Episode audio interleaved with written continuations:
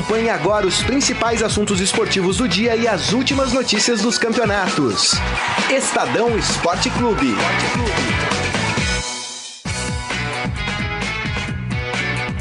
Fala aí pessoal, está no ar mais uma edição do Estadão Esporte Clube. Uma edição bem diferente hoje, hein? vocês estão estranhando aqui. Pô, cadê o Grisa? Cadê o Morelli?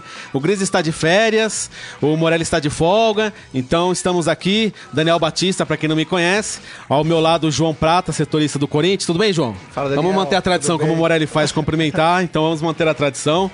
É, agradecer aí todo mundo que, que está entrando aí para acompanhar nosso programa.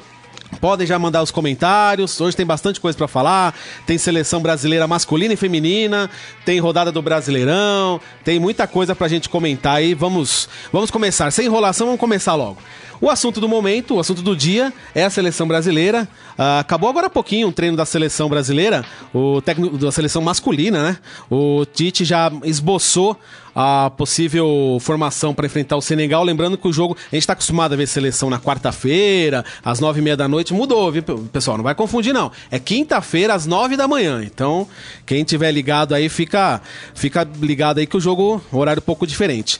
Então, para começar, João, eu queria que você falasse justamente o que, que você está esperando desse jogo, que a gente pode ver aí dessa seleção. Aparentemente, a formação vai ser a base do time que disputou a Copa América, enfim. O que, que você pode falar desse jogo? Eu acho que ontem eu já estava aqui conversando com o Morelli, é aquele amistoso que acrescenta pouco para a seleção brasileira, ainda mais quando o Tite está pensando em colocar força máxima e não testar alguns jogadores. Eu acho que ele tem, assim, são dois adversários fracos, num, num, local onde tem não vai ter muitos torcedores ali para cobrar ou não a seleção brasileira, amistoso é em Singapura, por isso até o horário. E eu acho que vai acrescentar muito pouco para a seleção. Acho que é a oportunidade do Tite testar nomes que ele tem que, que são novidades nessa lista, como ah, agora a gente acabou de colocar duas matérias no site, uma sobre uma com uma entrevista com o goleiro Santos que do Atlético Paranaense, uma revelação aí do, do futebol brasileiro, e outra, e outra do volante Matheus Henrique, do volante do Grêmio, Muito que tem jogador. feito uma grande temporada, são dois estreantes. E assim, se, se é para jogar com, com Senegal e Nigéria em Singapura, que coloque esses. É, é, que, que teste alguns jogadores. Eu acho que o Tite está perdendo mais uma oportunidade para testar uhum. jogador e, e que não vai acrescentar em nada vou colocar Neymar em campo, por exemplo. É, hoje a formação que ele testou é basicamente o time da Copa América com o Neymar. É, o time treinado foi o Ederson, porque o Alisson é, tá machucado. O Ederson, Daniel Alves, Marquinhos, Thiago Silva e Alexandro, Casemiro, Arthur, Felipe Coutinho, Gabriel Jesus, Neymar e Firmino. Então é basicamente o time da Copa América com o Neymar. É, concordo com o João. Acho que realmente. O, o Tite já deu a entender que no amistoso contra a Nigéria no domingo, aí sim vai colocar os jogadores aí que estão as novidades. É, mas mas a gente sabe, conhecendo o Tite, que é pouquíssimo provável que ele escale, por exemplo, um time com os 11 jogadores, por exemplo, time reserva que treinou, que seja o time que vai enfrentar a Nigéria, por exemplo, que é o Everton, o Marcinho, do Botafogo, o Rodrigo Caio, o Militão, Renan Lodge, Fabinho, Matheus Henrique, Paquetá, Richarlison, o Gabigol e o Everton. Acho pouquíssimo provável que ele escale, por exemplo, esse time. Deve testar um ou outro, colocar no meio do jogo lá o Matheus Henrique, alguma coisa assim, né? Bem o estilo do Tite. Assim, ele não é de mudar radicalmente a equipe, mesmo sendo um amistoso que, com todo respeito a Senegal e a Nigéria, não significa absolutamente nada para a seleção. É, são duas seleções que não têm representatividade nenhuma. O Brasil não tem nenhuma grande competição aí próximo do início. Então, assim, era uma excelente oportunidade a gente ver esses meninos aí que estão indo muito bem no futebol brasileiro. É, como é que se iriam sentir o peso da camisa da seleção, né, João? Isso se colocar esses jogadores, é. porque o Tite também muitas vezes leva o cara para viajar só para porque ele gosta dessa coisa para conhecer grupo, para para ganhar para ganhar experiência e não coloca para jogar que eu, eu, acho que é um desperdício, ainda mais que ele está desfalcando as equipes em rodadas Sim. do Campeonato Brasileiro. Assim, o, o Matheus Henrique vai fazer falta para o Grêmio nos próximos dois jogos no Campeonato Brasileiro. O Santos vai fazer falta no Atlético Paranaense também no Campeonato Brasileiro. O Grêmio vem numa ascensão aí no, na competição, poderia encostar no G4. tem uma preocupação com, com o Libertadores, está certo que é um pouco mais para frente, mas é importante ter sempre é, todos do elenco disponíveis. Então, assim, levar esses caras até Singapura para só treinar e voltar e, e desfalcar esses times é, é, é, uma sacanagem com, com as equipes. O próprio Everton, né, o goleiro também, Sim. vai ter um Palmeiras e Santos aí, um clássico, um confronto direto, que a gente vai falar daqui a pouco, mas confronto direto pela vice-liderança do campeonato. É possível, sei lá, que talvez o, principalmente o Santos, que está um pouco atrás, se perder, fica praticamente fora da briga pelo título e no, no caso do Palmeiras não vai ter seu goleiro titular, né? Que, que a gente não sabe nem se vai jogar, né? E outra coisa que, que acontece, eu acho, a seleção jogar longe e jogar com adversários fracos é que não, não, não chama atenção para os torcedores. Aqui, assim, é. nos, nos comentários, já já tem o Márcio Simonato falando: ó, oh, esquece essa seleção, vamos falar do meu Corinthians. É Eu acho que o pensamento é meio que do, do torcedor é esse: pô, para que falar de seleção, para que jogar lá? Vamos voltar aqui para o Campeonato Brasileiro, que é o que interessa, né? É impressionante. A gente até conversou algumas vezes sobre isso aqui no programa, fora também.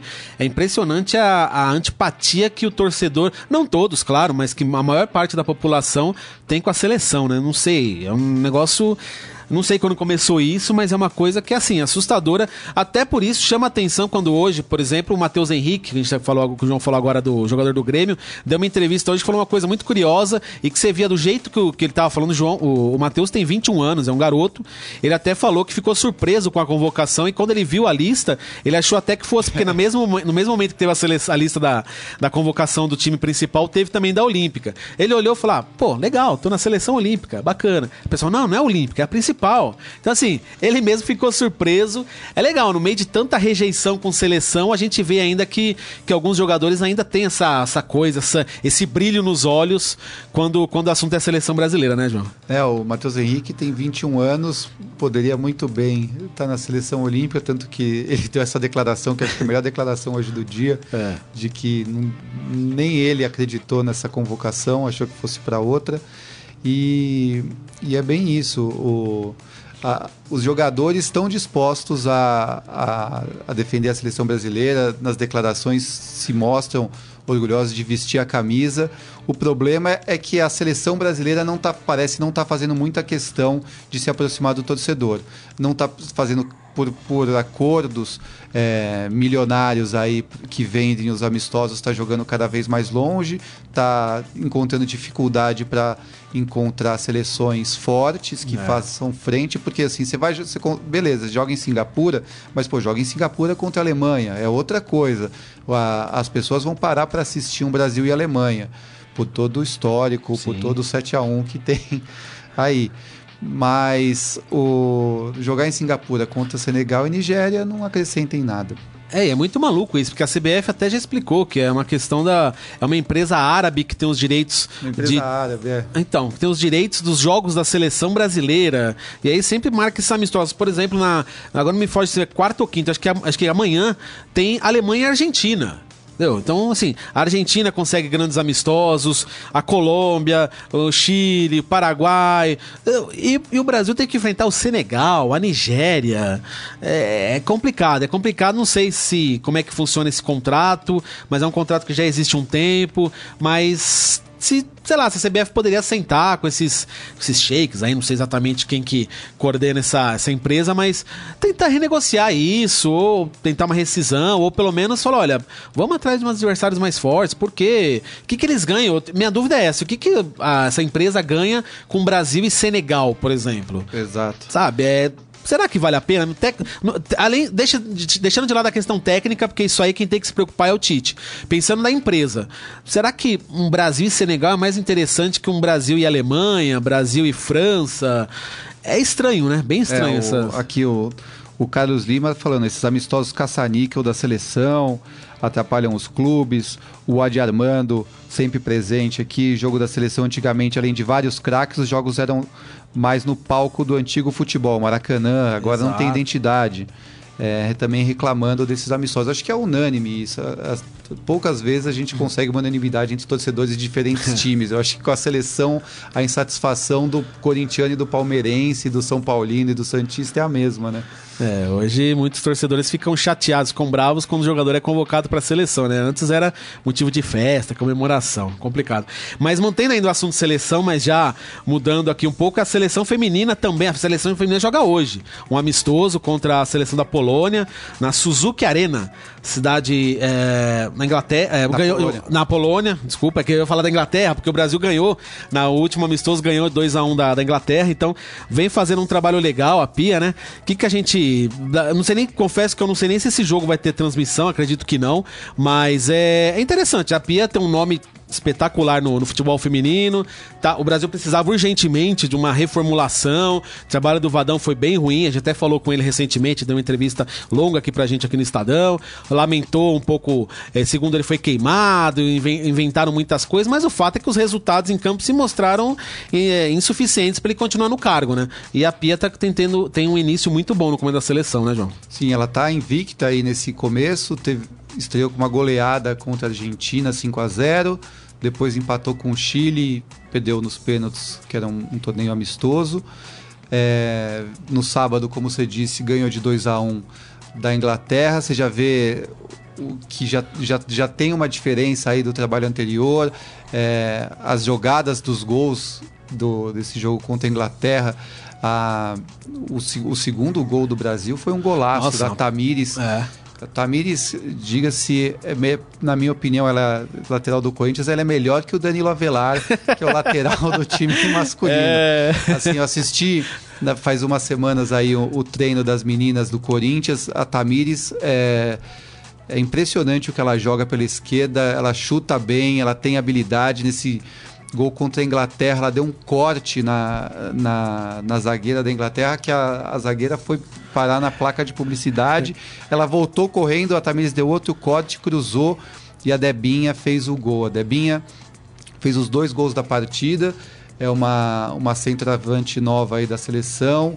Tá mostra... A Pia tá, tá fazendo isso também, né? Tá, tá com esse trabalho de renovação, convocou a Vitória, que é também uma, uma atacante do Corinthians de 21 anos, uma revelação do futebol. Então, a seleção brasileira, eu acho que tá no feminina está no caminho certo. Está num processo de renovação, trouxe uma, uma técnica estrangeira, que eu acho que é importante para fazer essa troca de conhecimento Sim, aí sim. com o futebol do exterior. É, ganhou da, da Inglaterra, que na Copa do Mundo foi terminou em quarto lugar, ou seja, uma seleção forte. Fez um bom jogo. O jogo foi na Inglaterra, em Middlesbrough, se não me engano, com presença de tri- quase 30 mil torcedores. Aí você também vê o crescimento do futebol É. feminino, que chama a atenção do torcedor que quer ir assistir. Esse jogo na Polônia também deve ter bom público. O jogo é 9 da manhã, né? Isso. Não, não. O jogo é hoje às jogo- é, é, o- hoje o, aqui, da- é. o 9 da manhã do Brasil masculino. É verdade. É hoje às 3h15 da tarde. E uma coisa interessante é que a Pia já falou que vai, ao contrário do Tite, vai fazer testes. É um time bem diferente do que ganhou da Inglaterra. Falou que quer aproveitar esses jogos para conhecer as jogadoras, para ver com quem ela pode ou não contar. Então, assim, e outra, e acabou de, fazer, de enfrentar a Inglaterra, não é o Senegal e a Nigéria. É claro que tem a, a, a programação das seleções masculina e feminina são diferentes, claro, mas é, é Enfrentou complicado. a Inglaterra na Inglaterra. Então, Pô. então assim, é, a gente dá cornetadinha, mas faz sentido, né? Realmente, por que, que o feminino consegue isso e o masculino não, né? Mas vamos, vamos ver o que, que, o que, que acontece nos próximos capítulos aí. Agora, atendendo a pedidos, vamos falar do futebol brasileiro, então, falar do a bra- rodada do Brasileirão. Vamos começar, Carlão? Vamos começar por Palmeiras e Santos? Vamos começar pelo Palmeiras, então. Vamos lá.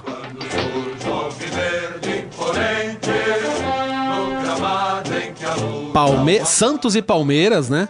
Na, na Vila Belmiro. Faz tempo que Santos não joga com o Palmeiras na Vila, né? Vinha, o Santos vinha mandando os jogos no O Pacaembu. Pacaembu, é, então. Então faz bastante tempo. Os clássicos. É, tanto que assim, o fato curioso é que o Lucas Lima, passagem marcante no Santos, saiu com a torcida detestando ele por pela forma que saiu. É a primeira vez que ele vai enfrentar o Santos na, na Vila, depois de tudo que aconteceu. Imagina a recepção que vai ter pro Lucas Lima. Santista fica revoltado quando tem esses encontros. É vai, é xing, xingamento. Agora não pode, mas lá atrás, há uns 20 anos, tacava oh, moeda. Havaiana. Era, é, tacava, tacava chinela, havaiana. Era, nossa, era um inferno. Né? Agora não pode, agora senão dá punição pro clube, mas xingamento, vai ter um monte. Vamos ver se ele joga, né? Se ele é titular, mas embora esteja numa fase muito boa com a, com a camisa do Palmeiras. Mas uma coisa que eu queria falar contigo, João, que, que queria saber sua opinião, é que a gente falou da seleção, o Everton na seleção abre uma vaga aí que talvez hoje seja a grande discussão do Palmeiras é quem deveria ser o reserva imediato do Everton. Se é o Praz ou o Jailson, dois excelentes goleiros, os dois em final de carreira, mas ainda acredito eu que em, em nível muito elevado. E até antes de você dar sua opinião, eu já vou dar meu pitaco. Já eu acho que o Praz, gosto do Jailson, bom goleiro, mas eu acho que o Praz é muito mais goleiro que ele. Eu acho que seria uma baita injustiça colocar o Jailson no jogo. Para mim, o Praz deveria ser titular e muito próximo do Everton. Eu, sinceramente, o Praz tem tomado alguns gols assim que você vê que é falha de. Não tem mais aquele reflexo de antes tal, mas o Praz é um excelente goleiro, né?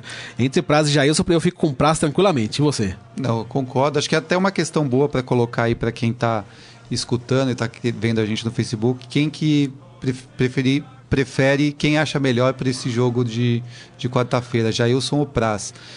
Os dois são bons goleiros, como você disse. Eu acredito que o Praz é, saia na frente por, na minha opinião, ter um pouco mais de técnica do que o Jailson mas eu não sei a cabeça do mano, o que ele vai fazer. Você também falou do Lucas Lima, acho que essas são as duas dúvidas no time para o jogo com o Santos. No gol, o Jailson ou Praz, acho que também concordo com você, ele vai optar pelo Praz. E no meio-campo, entre o Lucas Lima e o Scarpa. O Lucas Lima com o Mano Menezes, ele voltou a. Ele acordou, né? Acordou. O Mano Menezes deu um chacoalhão nele, ele acordou voltou a entrar no decorrer dos jogos. Nesse último final de semana, no empate com o Atlético, um, um jogo que o Palmeiras foi muito mal e o Lucas Lima também. Foi o primeiro jogo que o Lucas Lima fez como titular com o Mano. Ele não foi bem, teve uma atuação discreta, mas ele vinha entrando bem. Não sei se o, se o Mano vai optar por ele, mas ele tem essa. Tem o que você disse, que tem esse de enfrentar um ex-time e tem essa a lei do ex, né? É. De jogador que enfrenta o time costuma marcar gol. O, o Lucas Lima já enfrentou o Santos cinco vezes desde que ele foi contratado. Ele foi contratado pelo Palmeiras em novembro de 2017 e ainda não, quer dizer, ele perdeu um, ele tem três vitórias, um empate e uma derrota. É a quinta vez. Terceira. Isso. É. No, mas a curioso que na derrota os, o Palmeiras perdeu de 2 a 1 um do, do Santos, mas foi um resultado que levou a partida para os pênaltis e o, e o Palmeiras eliminou o, o Santos, Santos. nos pênaltis. Para esse jogo, não sei, eu acho que ele vai começar com o Scarpa. O Scarpa é, foi bem nesse último jogo com o Atlético Paranaense, foi dele assistência para o gol do Dudu, um golaço contra o Atlético. Eu acho que ele vai. Palpite. Eu acho que ele começa com o Scarpa. E no gol, quem que você acha que. Sua opinião é o Praz, mas quem que você acha que o Mano vai, vai colocar? Eu acho que o Praz também. Eu acho que ele vai com o Praz. É, e até uma informação que o Palmeiras já está de olho no mercado aí atrás de goleiros para o ano que vem, porque tem o Everton titular, até sabemos até segunda ordem não há nenhuma possibilidade de negócio, embora seja convocado, enfim, em algum momento pode aparecer uma proposta, mas eles estão pensando já na reserva do Everton, porque a gente sabe que o prazo já isso, até já falei isso, o prazo já isso, já tem uma idade mais avançada, já estão em fase final de carreira, o prazo até acredito que capaz de renovar, ficar mais um tempo, até mais por respeito à história dele no Palmeiras, que tem uma história, chegou para disputar a Série B, teve proposta, não saiu, tal, então ele tem uma identificação gigantesca com o Palmeiras. O Jair Wilson também, mas tem uma história um pouco menor, um pouco, um pouco diferente. E então eu acredito, o palpite é que o Jailson talvez não fique para o fim da, da, temporada, mas a informação é que o Palmeiras está assim atrás de, de goleiro, olhando o mercado aí, sem muito desespero, porque é para reserva, né? Então, mas é, até alguns nomes já estão falando, estão falando do Tadeu, do Tadeu do Goiás, excelente goleiro, estava na Ferroviária. Falaram do Ivan da Ponte, da Preta, Ponte que Preta. também já foi convocado para a seleção. Então, assim, é capaz de no ano que vem aí, ou fim do ano, pintar um goleiro para o Palmeiras.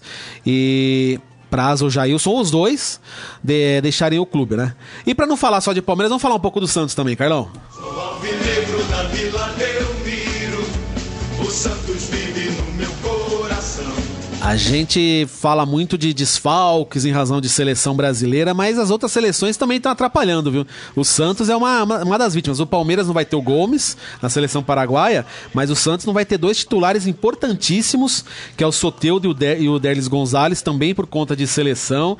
É, a culpa não é da seleção, né? Não são, a é. culpa não é da, das seleções, não, é, não são dos técnicos, não é do Tite, não é de, de ninguém. É da CBF que marca a rodada e ainda quis o destino que tivesse justamente um Santos e Palmeiras, confronto direto, quem sabe até pensando em título. E a gente não vai ter o Everton, o Gomes, o Soteudo e o Derlis, no, e o Derlis. No caso do, Santos, talvez até um pouco mais prejudicado que o Palmeiras, né? Sim, o Soteudo tem sido fundamental para essa campanha até certo ponto surpreendente do Santos na competição, devido ao elenco que tem é, muitas limitações. É, o Soteudo foi uma contratação ali que ninguém deu muita bola é. no começo. Até pelo tamanho dele, é um jogador baixinho. Tamanho literalmente, porque é, tem 1,56m, se não me é. engano. Mas é impressionante o que ele tem jogado. E ele é fundamental para o sistema ofensivo do Santos. Ele não jogar é uma grande perda e eu, eu acho que é um dos jogos mais importantes do campeonato para Santos e Palmeiras. É um jogo que vale a vice-liderança, é um jogo que as duas equipes precisam vencer, porque o, o Flamengo já está abrindo distância, já está a cinco pontos do Palmeiras. É um jogo que o empate praticamente é, não, não acaba, mas deixa ficar muito difícil é, para os dois times recuperarem e deixa o título, eu acho que aí sim, na mão do, do Flamengo. Então é um jogo que o, o Sampaoli já tem isso, de ir para cima do, do adversário, não importa o lugar. Vai jogar em casa da Vila Belmiro, obviamente o Santos vai para cima, mas o Palmeiras também não vai se defender. Lógico, ele é, não vai poder pode, né? sair feito louco, porque uhum está jogando fora de casa, mas é um, ele vai precisa buscar vitória porque empatou com o Atlético um jogo que era para somar três pontos, desperdiçou esses pontos e agora precisa correr atrás do prejuízo, ainda mais que o Flamengo ganhou na rodada e abriu cinco pontos. Exato. Só lembrando rapidinho a classificação, o Flamengo é líder com 52, o Palmeiras tem 47, o Santos 44. Então assim, se o Santos vencer esse jogo, o Santos passa o Palmeiras pelo número de vitórias, que hoje os dois têm 13, 13 vitórias, então o Santos assumiria o segundo lugar. O Corinthians, sem aos trancos e barrancos, o Corinthians está aí já na quarta, com, quarta posição com 42 pontos, só dois pontos atrás do Santos. O São Paulo um pouco mais abaixo com 39 e o Inter com 38. São é o G6 aí, né? Uhum. Então é só esse Palmeiras 47, Santos 44, isso aí já é um termômetro do que, que da importância que esse jogo tem.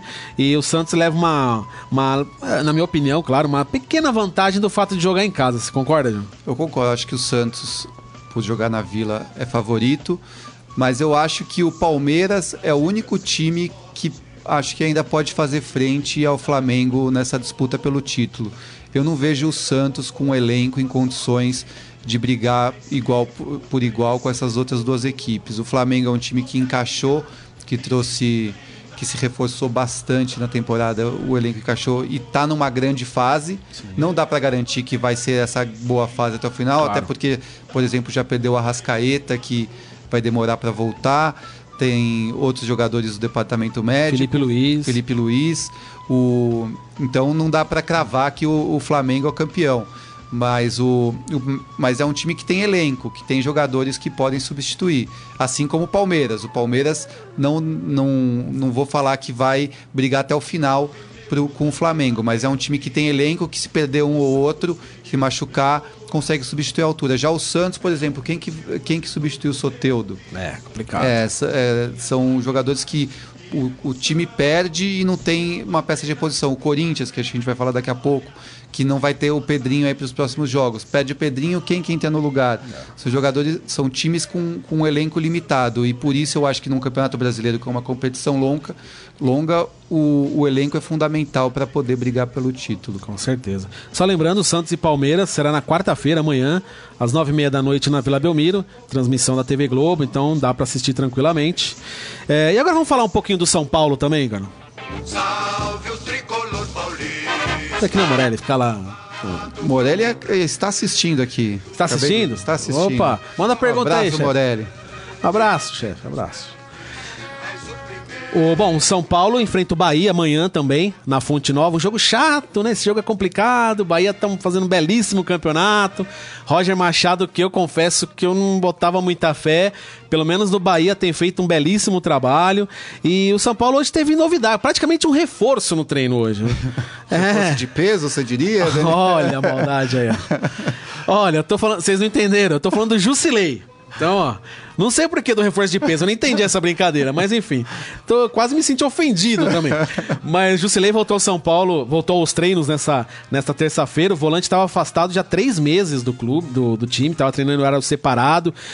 Foi ele, o Nenê e o Bruno Pérez. Os três foram afastados. O Nenê já foi pro Fluminense, o Bruno Pérez foi para o. Agora não lembro. Mas o Bruno Pérez também já saiu.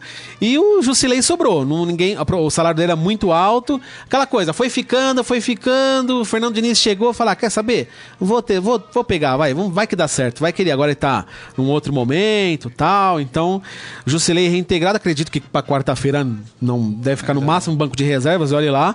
Mas é mais uma opção pro Fernando Diniz para a sequência da temporada. Você gosta, você gosta do Jusilei, João? Gosto, gosto do Jusilei. É, ele teve uma, uma, passagem antes no Corinthians, né, que foi muito bem. Daí saiu, voltou para o São Paulo, teve um bom começo no São Paulo. Mas eu acho que o, o Jusilei é isso. Talvez é uma mudança de, de comando também seja um estímulo para ele psicologicamente. Eu acho que o, o problema dele está mais na cabeça do que na, na habilidade dele. Ele é um jogador que tem técnica, é um jogador que é importante, eu acho. Pro, ele informa para o meio de campo do São Paulo, ele, te, ele marca bem, ele sabe sair para o jogo, ele é um, é um jogador que, se entrar em forma, é um reforço importante para o time. Só lembrando aqui, o Carlão me salvou. O Bruno Pérez foi para o esporte. Esporte Clube do Recife. Simpático esporte. Então também é um a menos aí, um salário alto que o São Paulo tinha. E outro jogador, esse bastante contestado pela torcida do São Paulo. Tem, é, o torcedor ama ou odeia, não tem o meio termo com ele. Reinaldo, o King Naldo, Nossa. está em vias de renovar contrato com o São Paulo, hein? Muita gente deve estar xingando nesse momento, outros falando graças a Deus. Mas o fato é que ele tem contrato até dezembro do ano que vem, mas já, já vão prorrogar o vínculo até, estão conversando para o fim de 2021 ou 2022, quem sabe com receio de uma proposta da Europa, alguma coisa do gênero, né? É, eu, particularmente, eu gosto do Reinaldo. Ele não é um brilhante, não é um lateral espetacular, não é o Roberto Carlos, não é o Felipe Luiz, é o Reinaldo, é, é o Reinaldo. Reinaldo. É, um cara esforçado, um cara, né? É, os jogadores gostam dele, ele é engraçado tal. É um cara, gente boa. Mas muitas vezes, muitos, principalmente na época do Cuca, São Paulo tava naquela draga, todo mundo se arrastando em campo. O Reinaldo se matava, corria como louco. Às vezes é um pouco estabanado, inclusive no último jogo acabou cometendo um pênalti bobo, infantil. Mas eu. Não eu foi part... o primeiro, né? Não foi o primeiro. Então tem. Ter o Reinaldo, o Reinaldo no time tem dessa. Você tem um jogador que corre por todo mundo, mas de vez em quando dá uma pane. É, e aí, se você se fosse o Leco, você tentaria a renovação do Reinaldo, ia, do Reinaldo, você ia atrás de outro nome? O que, que você faria? Não, eu acho que ele, pro elenco, ok, assim, é um jogador normal, que, não, que alguns jogos se destaca, outros jogos vai, vai muito mal. É um jogador que oscila, né? Bastante. Porque é, o, ele, ele, ele sabe jogar, é um jogador que, que tem técnica, mas ao mesmo tempo, como você disse, às vezes é meio estabanado e às vezes é, falta pensar um pouco na, na hora da jogada ali. Esse último pênalti mostra isso. Era um pênalti completamente desnecessário é. que ele cometeu e acaba prejudicando o São Paulo. É um jogador que, assim, se não, não pedir um aumento absurdo, eu acho que vale ficar com ele. Já tem uma certa identificação, tem essa relação de amor e ódio Sim. com a torcida, né? Alguns ador, gostam, outros não, nem tanto. Mas eu acho que pro, pro elenco é importante. É um jogador que é dedicado, é um jogador que, tem, que demonstra raça. Eu acho que isso é uma coisa que torcedor, todo torcedor gosta de todo, qualquer time, né? Que o jogador mostra dedicação e mostra empenho em campo. Isso ele tem. Então eu, eu acho que é uma boa continuar com ele, até porque não tá fácil é, com, em contratar na, nessa altura, né? É verdade. E esse São Paulo e esse Bahia e São Paulo, né, que joga na Fonte Nova, também tem um caráter meio de confronto direto pelo G6, porque o São Paulo é o quinto colocado com 39 e o Bahia é o sétimo com 37. Aí no meio aí tem o Inter com 38. Então assim, se o São Paulo vencer, o São Paulo já vai para 42, dá uma aproximada lá de cima, mas se o Bahia vencer, o Bahia passa, inclusive o São Paulo. Então o Bahia entra na quinta colocação e repito, é um time que tanto o Bahia como o Roger Machado eu confesso que eu não dava nada por, pelos dois e o trabalho tá indo muito bem. O Bahia aí dos times considerados grandes, vai, dos 12 grandes do Brasil, o Bahia é o que tá no meio aí, né? Porque o Bahia não está entre os grandes, considerados os quatro de São Paulo, os quatro do Rio, os dois de Minas e os dois do Sul, mas o Bahia tá aí à frente, por exemplo, do Grêmio, à frente do Atlético Mineiro, do Botafogo, do Vasco, do Cruzeiro. Então, o trabalho do Roger tem sido muito bom, né? É, eu acho que não só do Roger, é, dessa atual diretoria Sim, do Bahia, verdade, o time se estruturou financeiramente, é um dos times, assim como o Flamengo, que está preocupado em, em balançar essas é, despesas e receitas, não tem feito loucura por contratação, também não tem contratado de baseada, como a gente vê às vezes pegando um monte de refúgio de time grande para compor elenco. É, é, um trabalho importante dessa diretoria e surpreendente do, do Roger. do Roger. O Roger não se deu bem quando pegou o, o Palmeiras, que era um time também recheado de estrelas, ele estava começando, não sei se foi isso a principal, talvez tenha sido essa a principal dificuldade, mas do Bahia parece que encontrou o time, o time encaixou, é uma equipe chata de enfrentar, é um time difícil de ter uma defesa bem montada e está tá fazendo um campeonato, eu acho que superando até as expectativas do, do, do próprio clube ali. Então, um time que vai chegar, eu acho que vai, vai ficar meio que por aí né, na, nessa posição na tabela. E se bobear, ainda pega um G6. É. Só pra gente encerrar o São Paulo, um fato curioso é que o Daniel Alves, como todo mundo deve se lembrar, começou a carreira no Bahia, né? É. E teria a oportunidade de enfrentar, a gente falou agora do Lucas Lima contra o Santos, Daniel Alves teria a oportunidade de enfrentar o Bahia pela primeira vez na carreira. É e lá na Fonte Nova, então eu particularmente teria muito curiosidade de saber se ele seria é, bem recebido ou não, porque eu não sei exatamente como é que o torcedor vê essa, essa ida dele para o São Paulo. Ele era muito ligado ao Bahia, embora ele tenha sempre falado que era São Paulino, mas é, em razão da seleção, mais um time que sofre com desfalque da seleção. Daniel Alves não vai, Daniel Alves está lá com a seleção, então quem é sabe verdade. um dia ele consiga enfrentar o Bahia na Fonte Nova, né? E agora vamos falar para encerrar os quatro grandes, vamos falar do Corinthians. Salve o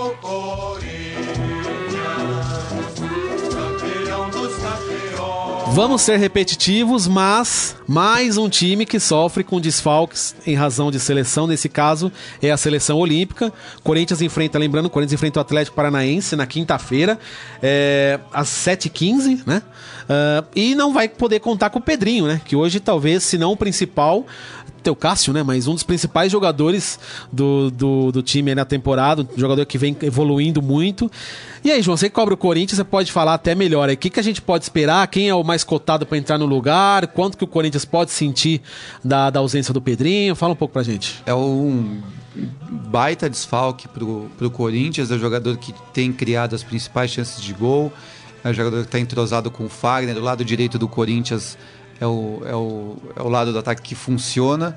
O lado esquerdo com o Cleison e o Avelar né, pouco cria. Então o Corinthians tem uma perda enorme, como eu já disse anteriormente, e não tem um substituto para ele, acho que à altura. Para esse jogo, o Corinthians também não vai contar com o Sornossa, que foi para a seleção equatoriana. E o Sornossa, que no, no último jogo é, entrou de uma maneira que eu achei interessante, mas que em campo, na prática, pouco pouco efeito teve ali no time, que ele jogou como segundo, entrou, entrou como segundo volante. E é uma posição que o Corinthians é, tem, tá, tá um carente porque não vai contar com o Júnior Urso, que está machucado, machucado, vai passar por exames hoje ainda, acho que agora à tarde, então já não conta com o Júnior Urso, não vai poder, o, o Cadiri não vai poder botar o Sonossa, que seria uma boa opção, já que o time joga em casa com o Atlético Paranaense. Sobram o Matheus Jesus e o Ramiro, que são dois volantes que o Matheus Jesus sai um pouco mais para o jogo, o Ramiro faz ali o lado direito. Eu acho que ele deve optar pelo Ramiro, porque como ele não tem o Pedrinho que joga pela direita, ele pode, o, ele colocando o Ramiro de segundo volante, reforça ali aquele lado, principalmente do meio para frente. Agora, o, a formação do ataque é uma incógnita ainda. É. Ele tem o Carilli tem muitas opções aí para formar esse setor, até porque o Cleison não vem, não vem fe, não tem feito grandes jogos, pelo contrário, tem ido muito mal. O Carilli admitiu até que o Cleison não está no seu melhor momento. Então, para essa parte ofensiva aí, eu, assim, é difícil. Eu arriscaria assim, eu acho que ele, pelo menos eu, o que eu gostaria de ver, ele entrar com o Matheus Vital centralizado, o Wagner Love aberto pela direita, o Bozelli centroavante, o Bozelli tem entrado sempre muito bem nesses jogos, e arriscaria o Janderson, um garoto de 20 anos, uhum. aberto pela esquerda. Eu acho que assim, na minha opinião, essa seria a formação mais interessante do ataque. Não sei se o Carilli faz isso, fará isso. Eu acho que ele deve insistir um pouco mais com o Clayson ali pela esquerda e eu acho que até o Love com o Bozelli acho que pode, pode rolar. É, até em cima disso, João, eu lembro que eu, eu, já vi algumas entrevistas do Carilli, ele deu a entender que não pretende mais, que não gostou de Wagner Love e Bozelli juntos. Primeiro, você concorda com isso? Eu, eu particularmente, não, não, vejo motivos. São dois bons jogadores, Wagner Love um momento bem melhor, mas hum, por que não? Se ah, não encaixou, técnico tá lá para isso, para fazer o time encaixar. São, é, o técnico tem que escalar os melhores jogadores. Deixar abrir mão de um Bozelli ou de um Wagner Love, eu acho uma grande bobagem. Não é, o cara ele tem essa coisa de assim, ele gosta de treinar muito antes uma formação antes de colocar em prática. E esse e essa formação com o Bozelli e o Love, ele não treinou, não treina tanto, mas não sei, poderia começar a treinar.